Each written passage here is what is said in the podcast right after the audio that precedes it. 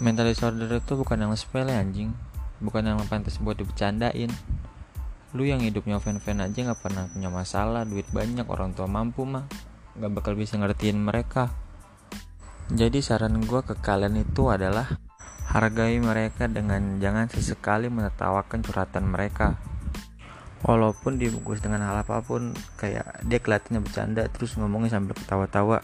Contohnya kayak hahaha ma gue kayaknya udah gak sayang lagi nih sama gue keluarga gue kayaknya udah benci banget sama gue ya.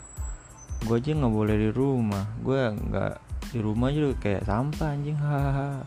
Itu ya. Ya peka lah goblok gitu.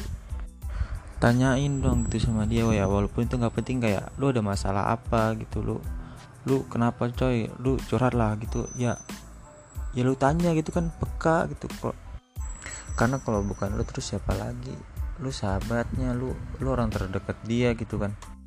Karena karena gini nih coy ya.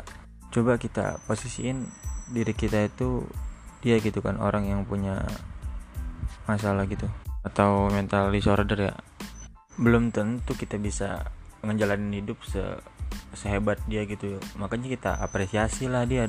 Ya kita hibur gitu kan kalau kita nggak bisa bantu pakai apa kayak, kayak dana gitu duit atau apa materi ya kita masih bisa bantu mental dia agar bisa bangkit lagi coy. Ya ya gimana ya? Kayak lu masih bisa hibur dia lu masih bisa dengerin curhatan dia ya jangan berbeda lah itu cuma gara-gara dia beda doang anjing